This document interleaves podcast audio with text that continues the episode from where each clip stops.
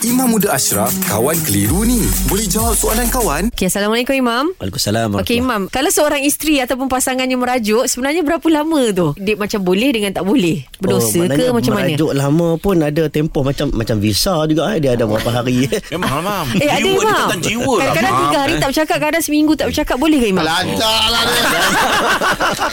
nak jawab tapi abang lagi nak jawab. Dia cemburu lah, cemburu lah. Ah, jawapan Biasalah orang perempuan Imam. Okey Ah. macam mana Imam? Jawapan Abang Rahim tu macam Selesai satu masalah. Adalah.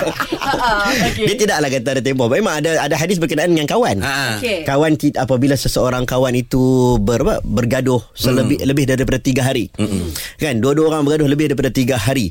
Dengan sengaja, ah, maka rahmat Allah tu dicabut. Maka kita ni orang yang bukan bukan kata duduk jauh-jauh, ni duduk tiap hari jumpa tiba-tiba bergaduh lebih daripada tiga hari. Maka fabda ubis salam. Nabi kata orang yang mulakan dengan salam, dia bersalah ke? Dia tak bersalah ke?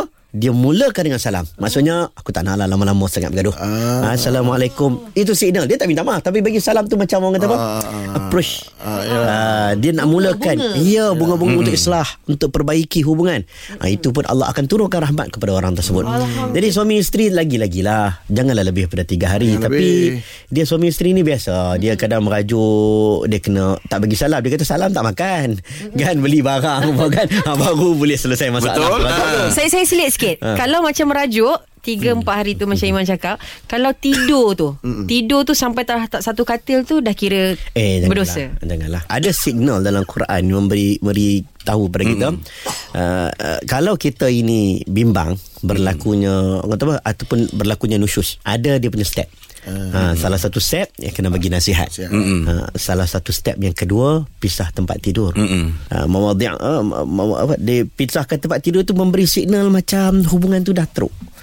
Jadi kalau boleh tu jangan pisah tempat tidur. Kalau kita marah-marah pun eh, jangan tidur sampai dekat sofa tu melainkan nak tengok bola tu kan cerita lain. Iyalah. Ha, kan? Ha, Ini merajuk ni. Orang tidur sekali lah kat sofa. Tak ada masalah kan. Ha, tak ada masalah. Ha, nak tidur kat dapur sekali pun boleh tak ada masalah. Oi, tu kucing saya tidur kat dapur. tak, tak maksudnya uh, kalau Jangan dal- pisah, kal- eh? kalau dalam budaya Arab tu bukan budaya Arab dalam Quran pun memberi signal macam teruknya. Mm-mm, Ha, betul, teruknya betul. hubungan itu dah berlaku sampai tahap begitu. tu, eh. Ya, even Nabi nak bangun solat tahajud, Nabi nak bangun solat tahajud, Nabi tak perlu minta izin pada isteri Nabi. Tapi Nabi bila bangun, Nabi bagi signal, isyarat mata ke isyarat tubuh badan body language-nya bagi tahu aku nak bangun solat. Bukan nak tinggalkan engkau semata-mata. Akhlak. Tapi untuk menjaga hubungan tu pisah tempat tidur tu kalau boleh tu kita elakkan. Elak-elak kalau mak Yang terbaik dia bersama lah tu mak. Ha, Sebelum tidur kata orang tu Kalau Mak ada saling minta meminta maaf lah maaf Minta dulu. Maaf nak masa kasi dekat senang je. Mam, dua-dua tidur dalam almari. Mam.